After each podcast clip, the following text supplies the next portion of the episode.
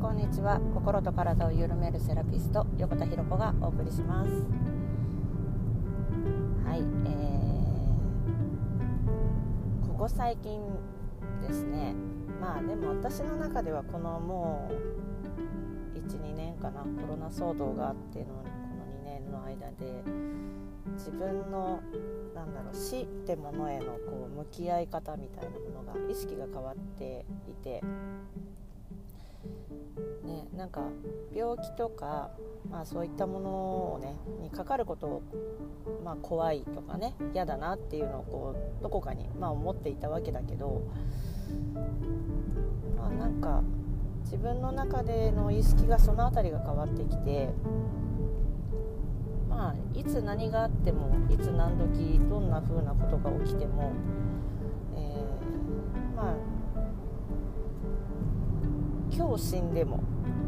悔いなく生きるって大事だなって思うようになったんですよね。まあなんかその自分が悔いなく生きるっていうまあ今日今日をねもう悔いなく生きる今日死んでも悔いなく生きるっていう意識の中でいるとなんかいろんな選択肢ってなんかこう広がってくるんじゃないのかなって思っていてまあねだからそのあ、人によってはね感染対策がどうとかこうとか、まあ、自粛して外に出るなとかどうとかこうとか、まあ、あるけどやりたいことがあるのに行きたいところがあるのに、まあね、そこを要は怖がってしまってうん自分のことをね押さえつけてまあなんかこう制限してしまってっていうのって今日死ぬかもしれない。明日死ぬかもしれないのに。やらないっていうのってなんかだかなんだろう死ぬ時にねああやっとけばよかったなとかっていう風に死んでいくのってめっちゃ嫌だなと思うんですよね。まあだから私の中ではこの12年で今日死ぬかもしれない。だったらどうどう選ぶのか何をするのかっていう選択肢の中で割と生きてきているなっていうのは感じてるんですよね。なんかその自分がもう明日いないかもしれないベースで考えていたらうーんなんだろう。ちんたらしてられないというかいろいろやりたいことはあるというか、まあ、今できる限りの中でできる範囲のことを、えー、精一杯やるっていうのがまあ一番求められてることなのかなと思うんですけど。まあなんかなんでこんな話今日ねちょっと暗い暗いですけど 内容が。いやでもまあ私の中では暗い話というよりは、まあ、ポジティブなイメージでこれは、まあ、もう考えていて。そうなんでこんな話してるかっていうと朝の保育園の送りと,、えー、と今、まあ、仕入れ というねこの1時間の中でうちの近所ととなんかね救急車をやたら見るというね。でまあなんかそういうこともあってまあ人の明日って当たり前じゃないからと思ってるからさ、ね、今日数時間後すらも当たり前じゃないんですよね。いつ何時何があるか分かんない。自分が気をつけてたって巻き込まれて事故に遭うことだってあるしまあ災害が起きてね埋まっちゃうとかさそういうことだってあるかもしれないしね自分がね。かに頭ぶつけて倒れてしまってとかいうことだってあるかもしれない。なんか何があるかわからないからみんな多分普通に生きてて明日が当たり前に来ると思ってるんだろうなって私はそうだったしね。ついついつい最近まで、うん、この数時間後も当たり前に来ると思っているしまあなんだろう私の中では最悪を想定して最高を追い求めるっていうのを自分の先生が教えてくれていたのでねなんかそういった意識は割とまあ持っているようなね環境の中にはいたのでそうだからいろんなこう選択肢がある中で自分の中の最悪を想定するとするならまあ極論だけどね。でも死ぬというね自分がこの世からいなくなるという。それを想定した時に今の自分にとって何ができるかだしそのなんかまあ最高を追い求めるっていうのはねもう長生きしていく。っていうね病気をまあまあ長生きしていくってことだよね。いろんな経験とかねの中でね。っていうことだと思うんですけど。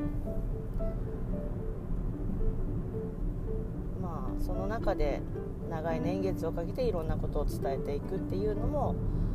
まあ、もちろん一つだと思うし。でそれは最高を追い求めるっていう形だしね。でも最悪を想定するっていうのはもう今日数時間後に私がこの世からいなくなるという、この想定の中でだったら自分は何をしていくのかとか何を伝えていくのかっていう感じかなと。まあさなんか普通に現実的に考えて子どもたちに伝えていないことってまだまだたくさんあるからまあもちろんねそういったところは悔いがね子どもの成長も見たいしまあそういうところは悔いが残る部分もたくさんあると思うけどまあでも仕事においてとかね自分がやりたいこととかまあ叶えたいことにおいて、えー、今できる最大限のこと精一杯できること今できる範囲でできる今できる範囲での、えー、精一杯のことで何ができるかなって考えた時には、えー、リフレクソロジーをねまあできる人が増えていくセルフケアでできる人が増えていく家族にできる人が増えていくうん、まあ、心と体のねバランスを取ることが大事だっていうことだって伝えていくとか、まあ、あと食事の大切さとかね。まあ、そういったことを私は伝えていくっていうのがまあ自分にとって求められていることなのかなと思って、まあ、今日もこのラジオ配信をしているわけなんですけれども。そう。だからなんか前に進むこととか、なんかね怖いとか不安とか自信がないとかって言って、まあ、もじもじもたもたしてしまう人って、あのー、すごく多いと思うんですよ。でもそれはすごくわかる。見たことない世界に足を踏み入れるとか見たことない世界に自分が行くっていうのはすごく怖いですね。不安だし。で自信がないっていうのって、まあ、自分が作ってる枠なんだけどその自信というものもね。だけどまあその自信のなさっていうのも分かる。でもなんかその枠組みにとらわれて自分のやりたいことができないとかやらないとかっていうのって、まあ、会いたい人に会わないとかね。なんかそういったものってなんかもったいないなって思う。ですよね。そう。なんか別に私に何かあったわけじゃないんだけど。そう何かあったわけではないんだけどまあ悔いなく生きる大事だなと思って。まあ私の選択はちっちゃなところからも迷った時にはそういう選択をすることがあります。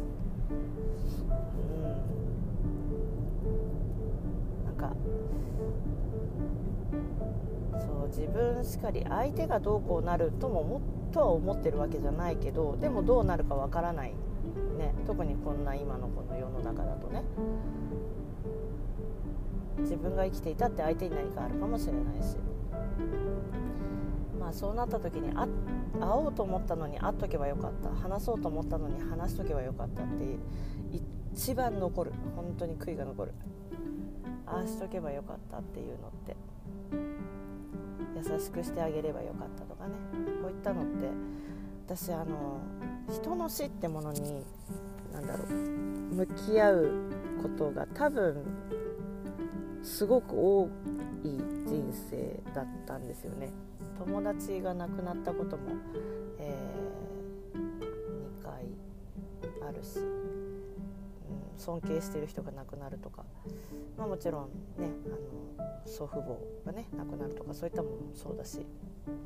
結構身近な人が亡くなるっていう経験を結構していて。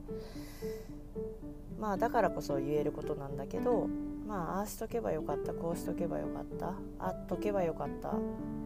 電話しとけばよかったとかってもう本当に残る。しばらく傷つくし、だからなんかそういうのってねなんか、うん、残されたものとしてもねそういう傷をね自分に負って生きていくのも辛いし、うん、だから今さいろいろ制限がねたくさんあるとあるじゃないですか。このコロナ騒動のせいで。まあだけどそれゆえにねまあなんかいろんなことに怖がって前に進まないとかまあ何ていうのかなしないという選択をしすぎてしまうのは何かあった時に後悔するんじゃないのって思うから、えー、ね、悔いなく生きるっていう軸になった時に自分がどういう選択をするのかっていう中で生きてた方が人って幸せなんじゃないかなと思って。まあふとね。まあなんか今日そんななんかこう仕入れの中でもねなんかそう話が、まあ、出てまあ今ちょうどねまたなんかさらに感染者が増えてるだなんだってニュースで騒いでいるのでまあまあ動きをね自分の中でも自粛してるっていう話をまあ1人に限らず2人3人って聞くのでね。もちろんそれはそれで大事だけど。だけど自分にとってね何何が何て言うのかないい選択なのか。相手にとって何がいい選択なのか。なんかそれを考える軸として悔いなく生きるっていうこの数時間後に自分がもしこの世からいなくなってしまうとするなら会おうとかね連絡しようと思ってた人がこの世からいなくなってしまうかもしれないんだったらあなたはどういう選択をしますかっていうなんか私はそっちの方が大事じゃないって思うんですよね。まあこれってすごく批判があるかもしれないですけどこの考えって。なんか感染が広がってるんだから自粛してるのは当たり前とか人に迷惑かけないように生きるのが当たり前っていうのがねまあ根強い日本人なので、うん、まあだからそれが当たり前っていうのもちょっと違うんじゃないかなというかね、というわけでちょっと今日は切り込んだというかちょっと攻めた 配信をしてみました。えーこのままね録音停止して配信するかどうか公開するかどうか一瞬ちょっとためらうと思うけどまあでも悔いなく生きるってすごく大事だと私は思っているし悔いなく生きるっていう軸の中でねあの選択をしたことっていうのは自分にとっての幸せにもつながると思っているのでまあある一つの選択として悔いなく生きるんだったら自分は何を選ぶのかっていう軸で行動してみるのもいいんじゃないかなと、えー、思ったので配信しました。はい、というわけで、えー、なんだかちょっと暗い感じの配信ですが私としてはポジティブな、えー、考えのもとでこれ配信しております。く生きるにはあなたはどう選択しますか？これをねちょっと考えて 今日は行動してほしいなって思います。それでは最後まで聞いていただきありがとうございます。